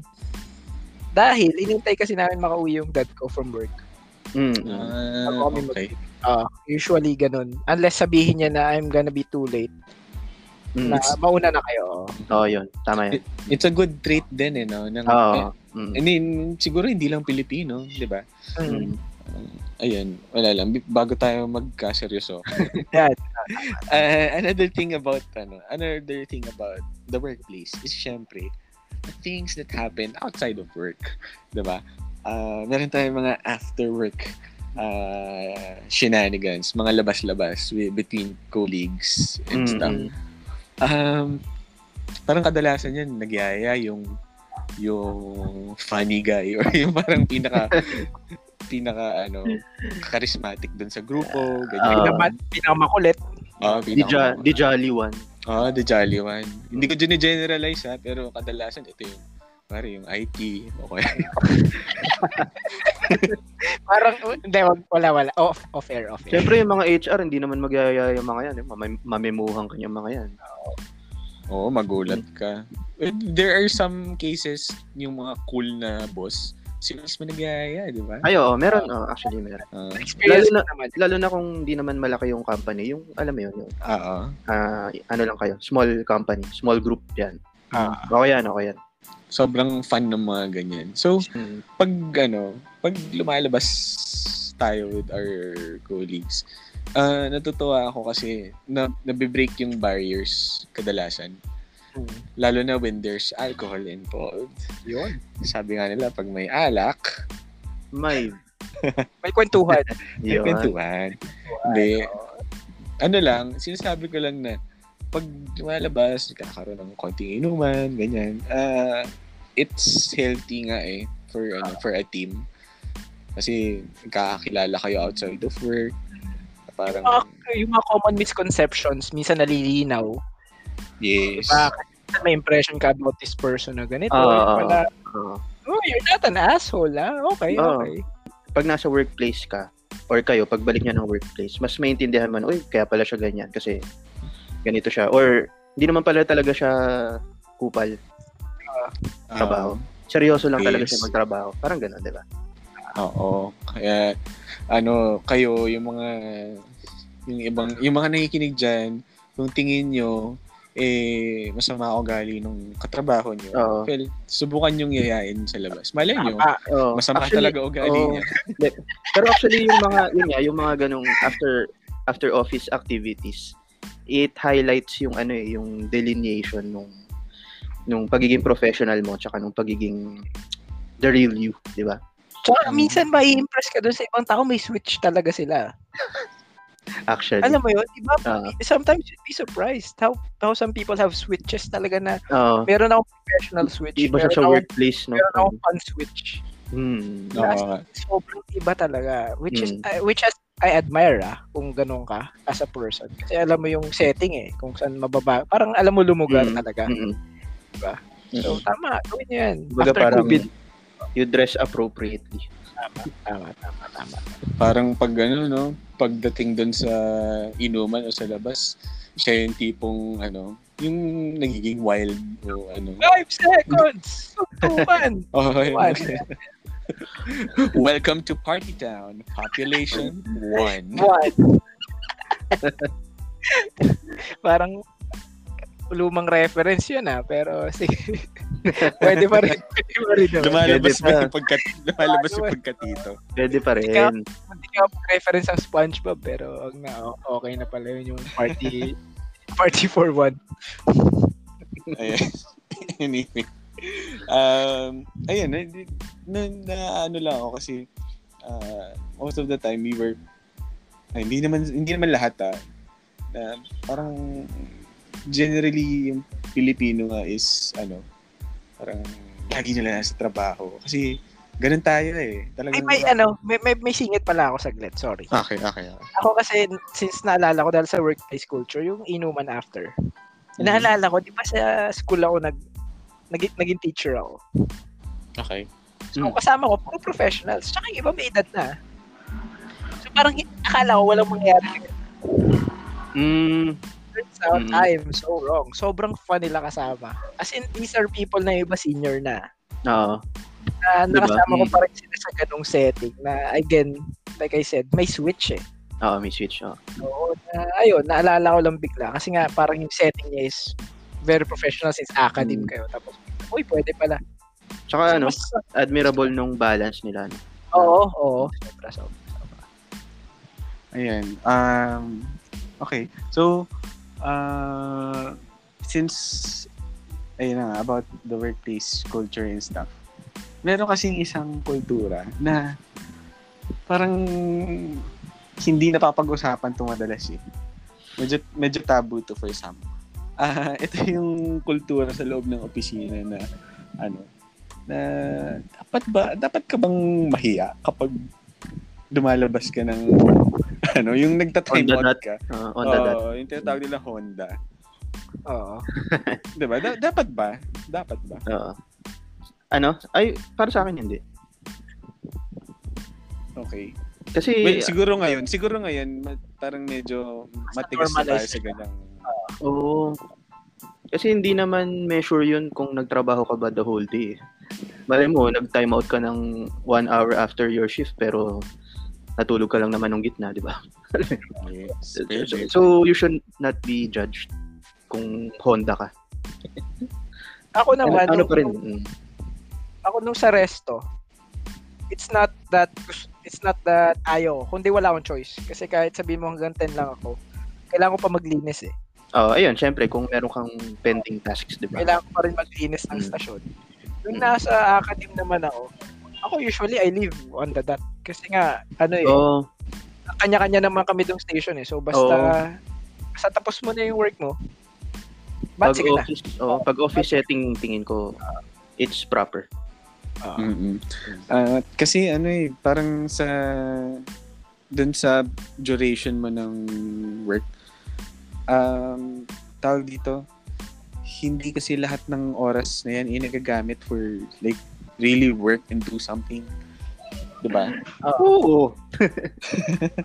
Merong iba dyan sa umaga pagdating kape muna. Ito dati na nagtatrabaho ako sa isang government agency, ito yung typical work namin, typical day at work. So magta-time in ng 8. Pagka time in, magbe-breakfast mga 8 to 9 ganyan. Tapos dadating yung 10 o'clock, merienda. Tapos magi-in out ng 11 AM, kakain. Tapos 12 to 1 matutulog. Oh my god. Tapos 3 o'clock maghahanap ng merienda. Pag merienda, 5 o'clock na, di ba? Saya, di ba? Grabe. All in a day's work. This is where our taxes go, listeners. Demand better service. No. Saya. Again, hindi nga naman natin generalize. Oo. Ano lang, based on personal experience lang siguro ni Jolo yan. Baka kasi may mag-react na naman dyan. Hindi, pero props din naman sa kanila eh, hindi naman napabayaan yung trabaho. Kumbaga sobrang alam na nila yung trabaho at hindi na kailangan ng long hours yan. Ganun na sila ka-efficient, no? Yes, so pala, judge kayo agad eh. Kala nyo hindi kayo makakalusot sa amin. Baka may magtaas ng kamay dyan, laban ha? I-abolish ang mga biro lang. Oh, Labor Day. Let's go. Oh. Tapos, usapang oras naman. Kasi nga, di ba, kung, sabi natin yung about sa pag-time out ng yung on the dot, which is, di ba nga, tama naman. No one can really stop you from that. Pero ito kasi yan, may mga tao na hindi makaalis on the dot. Ito na yung the dreaded na usapan kadalasan. Yung pag-overtime pagdating sa trabaho. Na ito yan pag-overtime kadalasan, hindi naman lahat pero kadalasan OTY nga na tinatawag, hindi bayad. Tapos kapag maliliit ka na parang ilang minuto, babawas. Nakakaasar eh. Agad, Oo, parang napaka-unfair lang nung gano'n. Yun yung maganda nga doon kasi may freedom of time. Freedom yung time. Kaya, actually, ang gandang opportunity nito para i-practice di ba? Kasi kailan ka pa nabigyan ng opportunity na mag-work from home. Diba? Oo. Tsaka kasi yung nature ng work namin is sulat. So, pwede ka naman magsulat kahit saan at anong oras eh. Ang kalaban mo lang talaga doon yung writer's block. Oo. Yun, pag tama Tama. Ako? Tapos, it's hard to find inspiration pa kapag nasa bahay ka lang. Kasi yun agad yung, kaya mahalaga kung saang area ka nag-work eh. Di ba? Ang hirap kapag nasa may kama ka, yung mga ganun. Oo nga. Diba? Ako, productivity hack ko hindi ako makapagbigay ng specifically from work from home eh. Pero para lang to sa future na magpa-practice na ulit sa hospitality. Kasi I'm hoping and praying na after this, boom ulit tayo sa hospitality. Bawi yan. Okay, bawi. May dry spell ka talaga, may time na tatamarin ka. Para sa akin ang ginagawa ko lang is, basta kumilos ka na lang agad. Just move. Yun ang pinakamahalaga sa akin. Kasi ako, talagang may times na tinatamad ako. And pag ganun, unaan mo na yung... Kasi the more you dwell on the katamaran, isipin mo, lalo kang, lalo kang manghihina. Parang lalo kang hindi gaganaan. So, gawin mo, basta tumayo ka, do something, kahit maliit na bagay. Once you start moving, tuloy-tuloy na yan. So, para sa akin, just move. Okay? And, kanina nag-rant ako about cleaning sobrang daming stuff. Don't take that for granted. Kasi I can tell you na it all pays out in the future. So, Mr. Miyagi moment talaga yan. So, i-value yan. Wag mong i-baliwala. Hindi porket puro paglilinis ginagawa mo. May tinuturo sa yung value yan. One thing or another, meron kang mapipick up dyan na magiging useful sa'yo. Later on. Oo nga, totoo yan. Yes. Kumbaga yung mga na-experience mo before na maaaring hindi maganda for you nung time na yon, pero there will come nga a time na pasasalamatan mo yung nagpagawa sa'yo yung dati. Kasi you were, parang dati pilit na pilit yan, yung mga ganyang bagay. You feel like you're forced into doing stuff that hindi mo naman talaga gusto. Oh.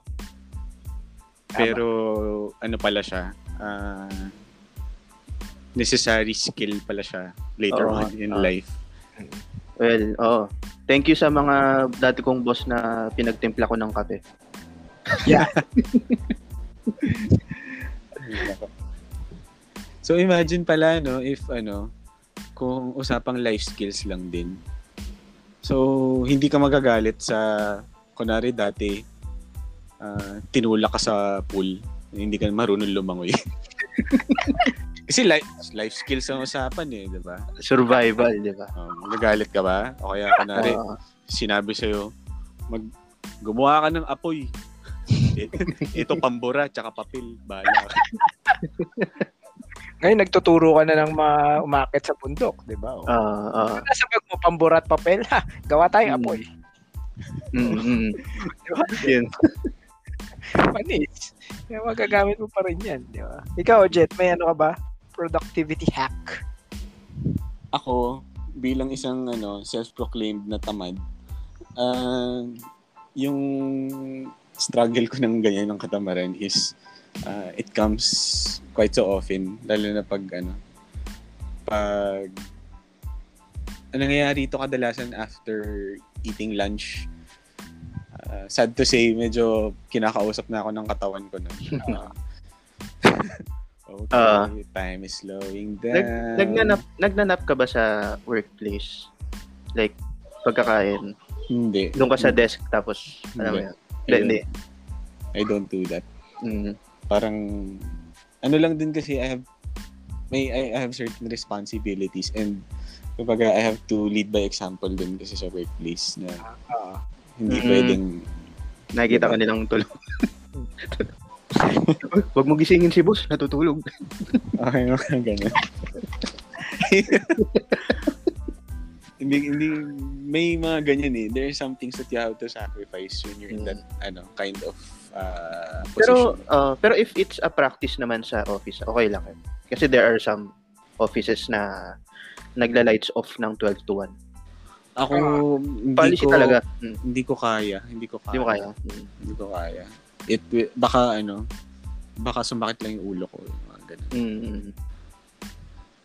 Ayun. So, kung usapang, ano ba yung mga ginagawa ko para to overcome yung mga katamaran ko? Well, number one, ayan, yung sinasabi ni Rafi na just move. Oh. Variation lang ng just move. To be specific, meron talagang times na nakatunga nga ka sa laptop mo, diba? Na you're trying to accomplish this task. Kapag more than 10 to 15 minutes hindi pa rin ako gumagalaw, iibahin ko yung, gagawa ko ng ibang bagay na lang. Kahit sabihin natin yung original task ko is priority or deadline na siya.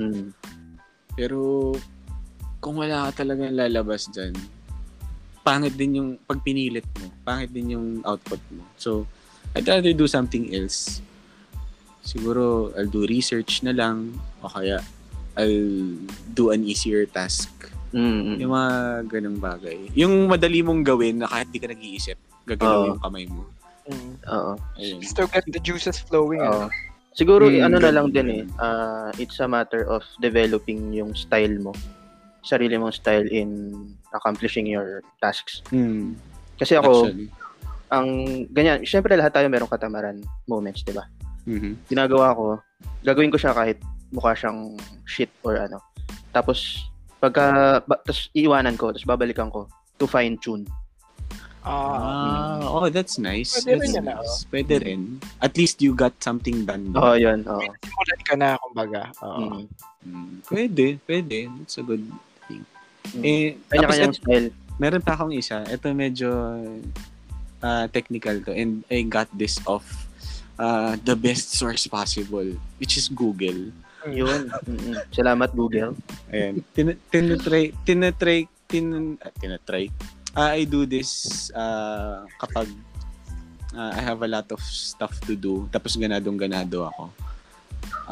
Pag ganadong-ganado kasi ako na mag-work, medyo nakakasuka nga eh, no? Ganado mag-work, pero parang di totoo. Pero kasi na ayoko siyang gawing sprint kapag ganadong-ganado ako. I want to conserve that drive or energy. So what I do is the classic, yung Pomodoro technique na tinatawag. Pomodoro technique. Ginagawa ko, nagiging conscious ako about yung time na I spend for that task. So to be specific, Pomodoro technique, ang ginagawa ko is yun na nga, solid 20 minutes of straight work. Then I give 5-minute break for myself. And siguro mag Facebook o Instagram or parang ano yan eh, 'di ba Rafi, sa fitness yung HIIT. Sa intensity. Interval, parang ganun. Yung recovery mo, no, yung recovery. Parang deep work tapos tigil, rest, deep work ulit. Para hindi ka maubusan. Kasi kapag ginamit ko yung energy ko na yun for like straight 3 hours, 4 hours, wala na, hindi pa tapos yung araw, walang-wala ka na. And you don't know kasi pag nasa workplace ka, anytime may hihila sa'yo dyan for a stupid meeting na should have been an email. Diba? May mga ganyan eh. Tapos you're gonna sit there for 2 to 3 hours trying to solve a problem na parang none of your concern pa nga minsan. Pero, so, I try to conserve energy for my own tasks talaga. So, ayan. And then ito one of my bad habits is trying to work kapag out of office hours na. Yung gabi. Kasi minsan talagang doon ako ginaganahan eh. Parang wala na sa akin yung, hindi naman ako bayad nito. Wala na sa akin yung ganun. Kapag that's doon lumalabas yung best best work ko. So ba't ko sasayangin like pagtambay or manood? Diba? Kasi sa point na to, na tayo, diba? We want to excel nga, diba? We want to prove something. So, doon na lang natin nilalabas yung energy natin. Yun nga eh. Kaya nga, diba? Meron tayo, everyone is unique in their work habits and style, technique, diba? Kaya, ang hirap i-confine ng isang group of people sa 8-hour work shift, diba?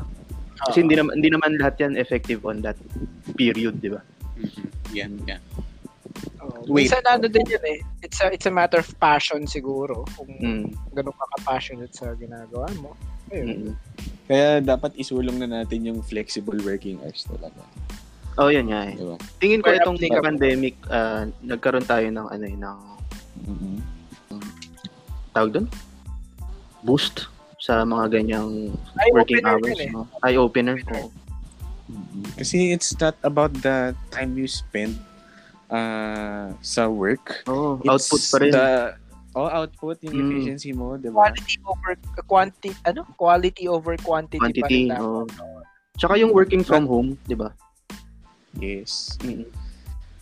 Na kaya palang mag-survive ng isang kumpanya na merong mga staff na nag-work from home na hindi mo sila kailangan makita sa opisina. Tama. Usapang talking about work from home, I'm sure some people have adjusted already kasi yung iba dyan since the start of the pandemic nagkaroon na sila ng work from home arrangement.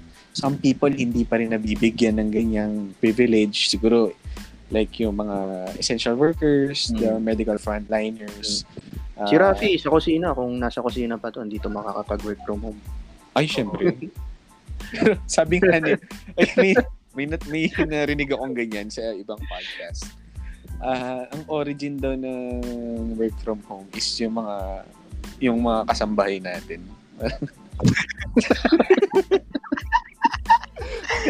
Work at home naman. Doon nagsimula yun. Work from another's home. Para medyo precise. Yun yung legit na sila talaga yung nagsimula niyan eh. Pero anyway, since ayun lang nga, lahat karamihan naman are working from home na, and we understand the struggles of working from home na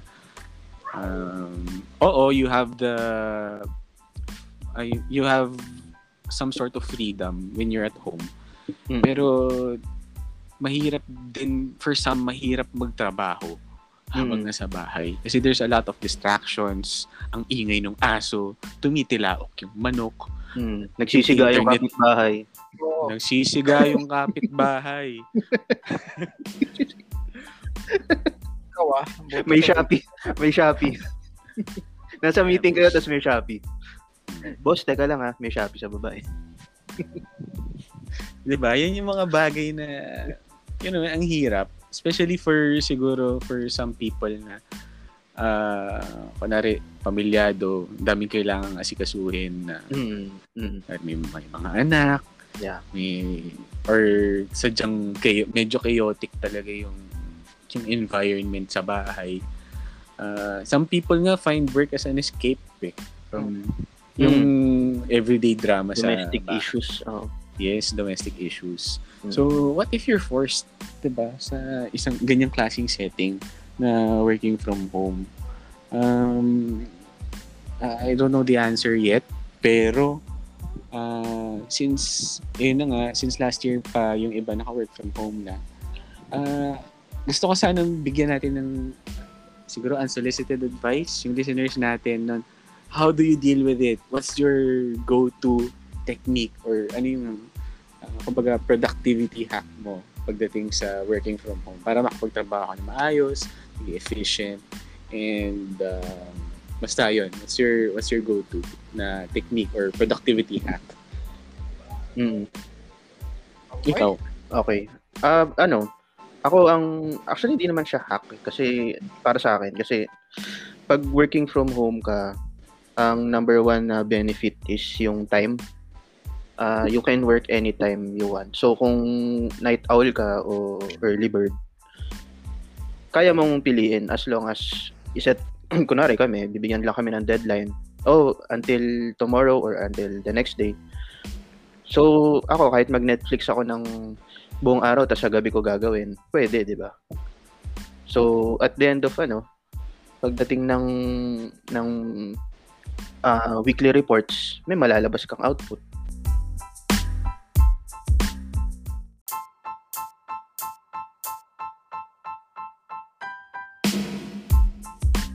Pakitigil naman sana yung na-experience ko plenty of times, grabe. pag merong meetings, tapos titingin sila lahat sa'yo. Like you have the cure for cancer. Spotlight. Mm. And I mean, okay lang naman siya, parang paminsan-minsan. Pero kapag it happens on a very consistent siya, palagi. Na parang pag may brainstorming, na puro wala namang brains. Tapos lang. Yun lang. Diba? Oo. Nako, alam nyo, mahirap yung gano'n na stop putting people in the spotlight very often. Mm-hmm. Mm-hmm. Hindi wala sa kanya yung sagot. Stop putting too much pressure on a single person. O ganun. Kahit anong taas pa ng posisyon niyan or hirap ng or like bigat ng responsibility niya. Stop doing that. Please stop doing that. Hindi siya maganda. Like imagine if you're put in that situation. Put yourself in yung ganun sa shoes ng ganun. Sige, every week, meeting tayo. Tapos, kapag merong mahirap na bagay, sa'yo iaasa. Imagine that. Yung drain na mafe-feel mo nun, di ba? Hmm. On the spot pa. Oo. Yun lang. Asar na asar ako dun. I cannot overstress yung yung basa natin sa internet, yung a meeting without a pizza should be an email.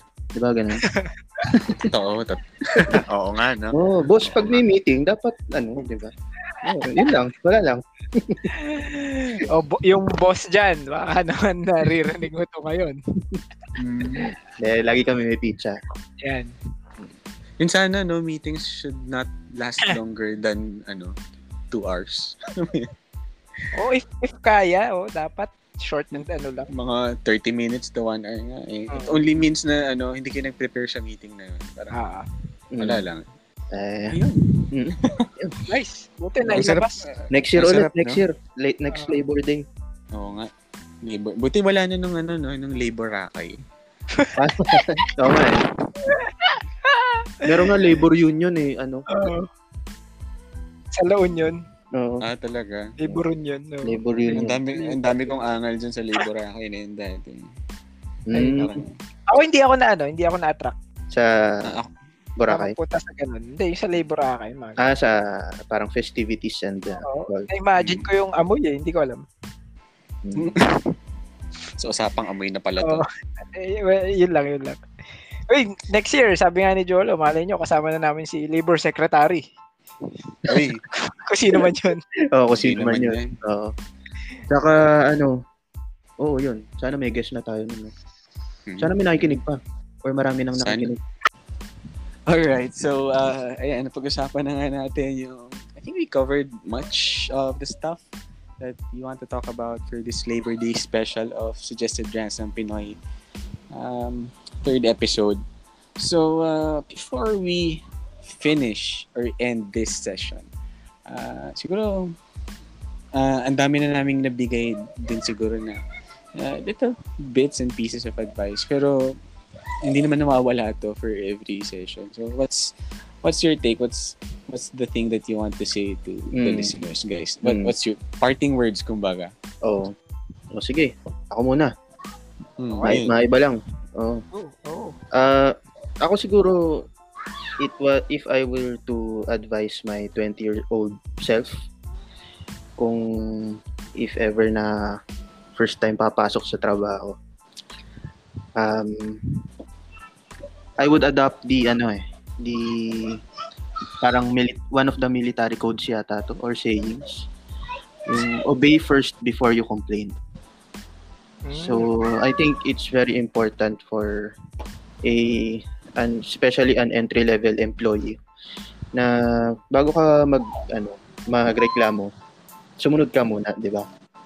Kasi matututunan yan kung ano yung mga confusion na meron ka. At wala, yun ang yun lang talaga ang tingin kong isang important value.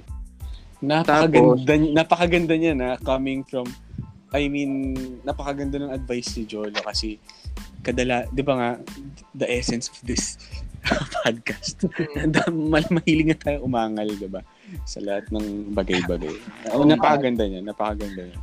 Tsaka gusto ko lang din i-clarify, baka kasi ma-confuse yung listeners kung parang ang iba't iba yung trabaho na mga dinidescribe ko kanina. Well, nag-work po ako sa isang food manufacturing plant. Nag-work ako sa call center. Nag-work ako sa office. Nag-work ako sa government. So, Lechunan. Ayun. Oo. Lechunan. Sa Lechunan. Oo. So, yun lang. Kasi paiba-iba yung ano ko kanina. Okay. To provide context lang. Okay. Sige, okay. Ako na next. Last ka na, Jet. Sige. Akin, for me, pinakamagandang advice na I can say is find your passion. Okay? And I mean that in the sense na it doesn't really necessarily have to be kung anong tinatapos mo. Mm-mm. Kasi even if you're studying, even if you're in your fourth year, after that, you can find a different passion that you can be really good at. Okay, so for me, find your passion. Kung ano yung talagang gusto mong gawin. Okay? Basta hindi illegal. Okay? Kasi it will greatly help. Lalo na yung sa levels of stress mo, level of fulfillment. Kasi pwedeng masyado kang focus kung ano yung track mo ngayon.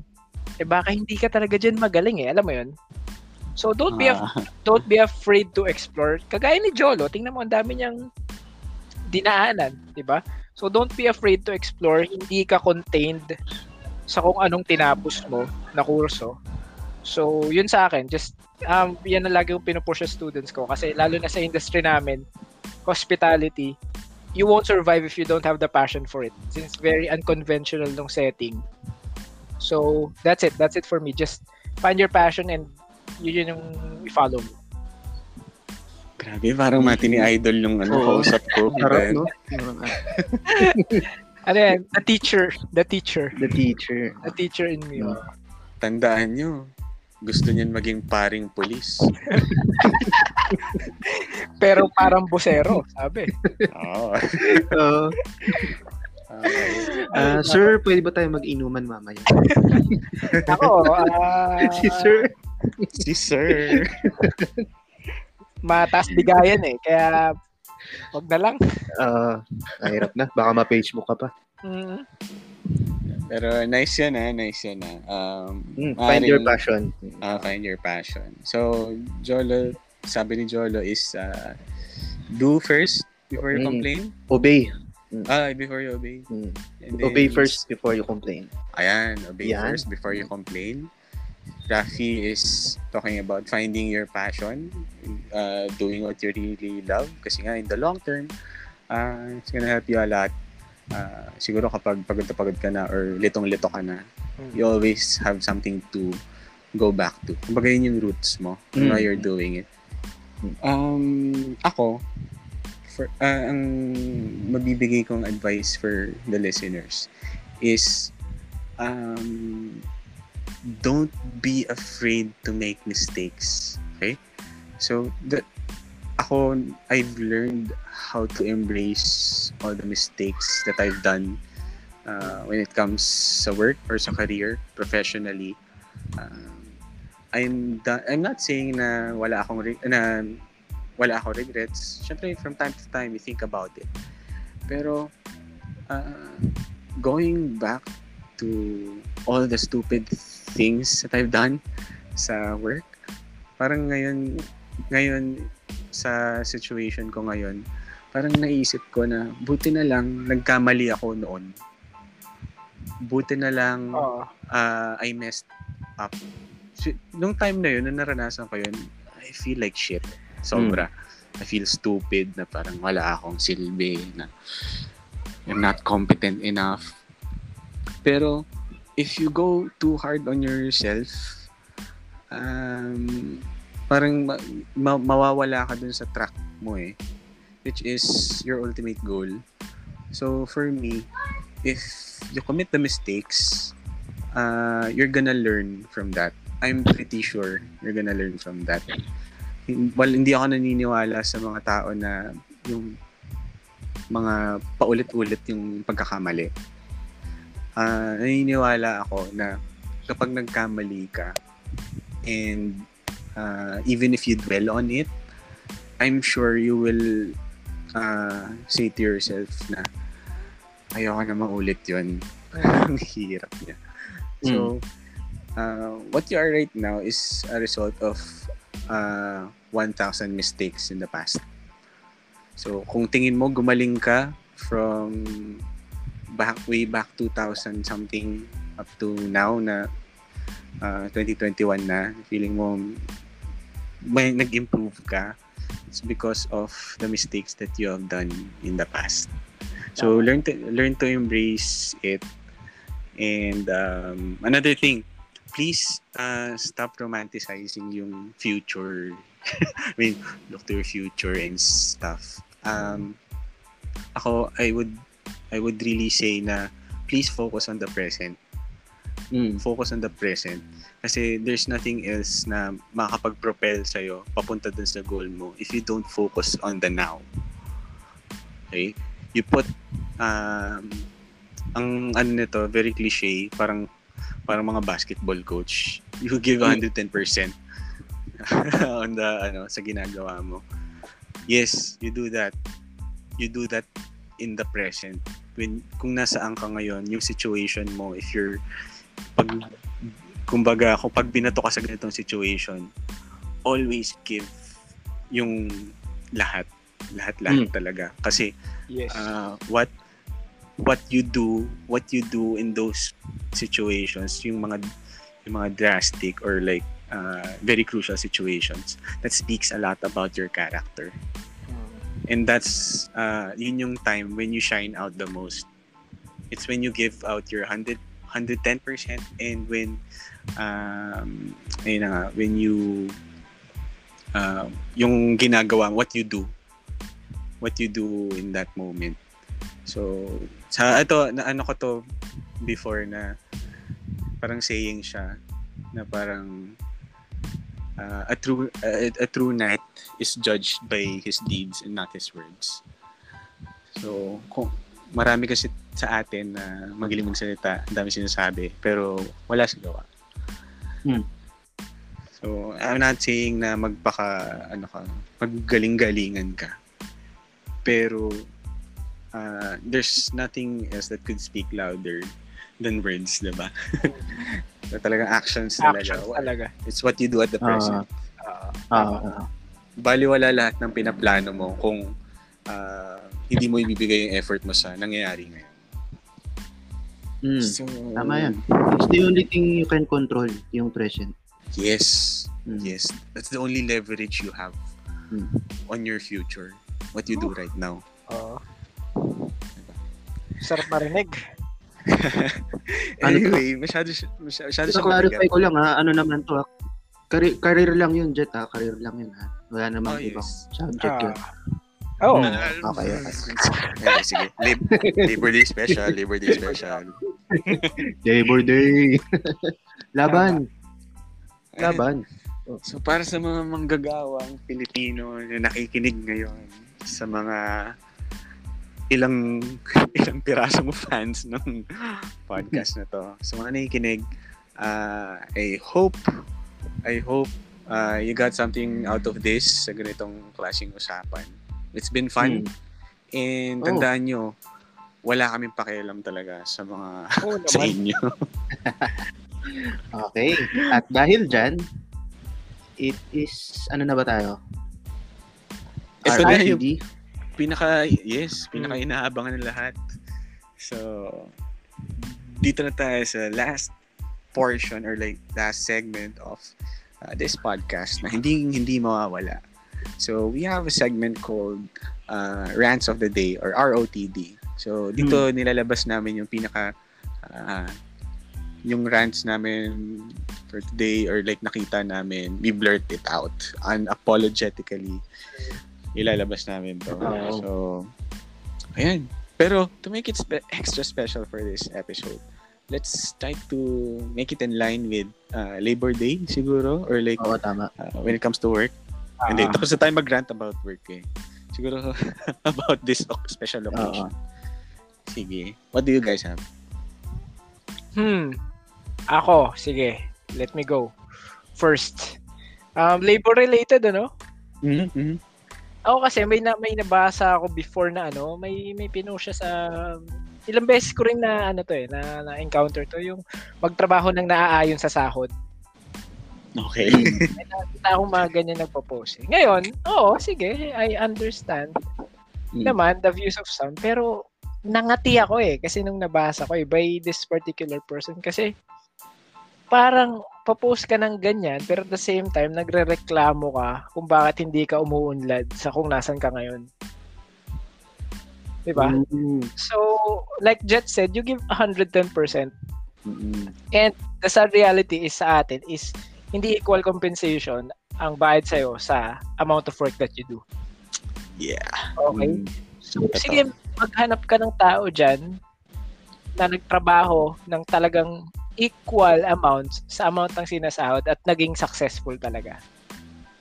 Yeah. Harap mo sa akin. Mm-hmm. Diba? Ilabas mo. Hindi, harap niya sa akin, diba? So, palaging, akin, si Rafi laging may pagbabanta, no? Oo, hindi akin, diba? Very confrontational eh. So, kung sa akin, sige, post kang ganyan, pero wag ka ngayon magreklamo kung bakit hanggang ngayon nandyan ka sa malungkot mong trabaho. Hmm. Diba? Kasi it shows a lot eh, about your character or your work traits. Diba? Hmm. Puro ka ganyan. Pekto sakit eh. Ha? Huwag lang kitang makasalubong at ano, pero yun lang. Easy lang. Sorry. Easy lang, Idol Rafi. Yun lang, pag-usapan to. Rant done. Yan. Okay. Sige, next. Ikaw, Jolo. Oh. Ano ako, ROTD. ROTD. Pwede itong i-ROTD anytime. Sa workplace. Basta dapat merong policy na pag namatay yung aircon, wala munang trabaho. Limitis.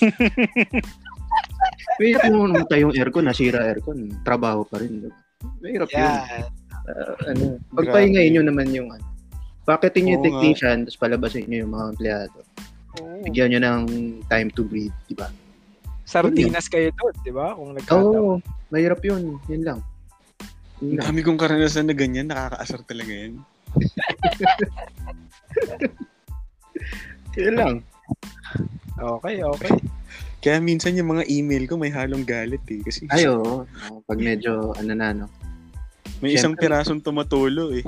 Ano kasi yun eh, violation yun ng, ng fair working conditions eh, di ba? Amen. Ay, nako talaga. Ako, siguro ang ROTD ko is, ayun na nga, wait, nahihirapan ako . Ang dami tumatakbo sa akin. Ang dami ko problema. Kasi nga magaling ako umangal, diba? That's a hidden skill.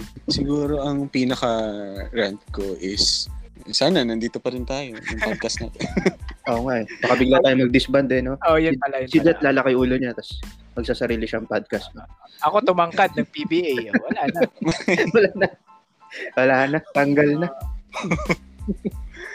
Ayun ako. Ayan. So, anyway, ayun naman is another episode of Suggested Rants ng Pinoy. Uy, wait lang. Pag natin makalimutan. Rafi, what's the keyword for today? Ay, oo nga, no? Yun lang. Keyword for today. Dali, think fast. 5. Yan. 3, 2, 1. Ano? Grease trap. Grease trap. Okay, sige. Grease trap. Okay. Can you expound lang a bit? Ano yung grease trap? Grease trap, bale, yun yung pinakaya mong linisin sa ilalim ng lababo. Kasi lahat ng burak, lahat ng patika, lahat ng dumi, dun sinasala. Pero someone has to clean it. Okay. Parang Pilipinas lang, no? Oo, parang ganun. Easy. Cesspool, oo. Yun. Basta ayaw mong galawin yan. Okay. Alright, so for the listeners, that's our keyword for this episode. Grease trap. Shoutout nga pala sa mga listeners namin. Shoutout. Guys, ito na yung batian portion. O sige, shout out sa mga nakikinig sa atin. Sige, mga kaibigan natin, si CJ Camello, yan. Mga Yacht Balls. Yun. And my friends from DLSAU. Si Francis, si Jello, si James. Kasi ikaw. Ako, shout out to my girl. I will see you soon. Yun lang. Yung? Shout out sa mga taga-China. Tigil nyo na yan.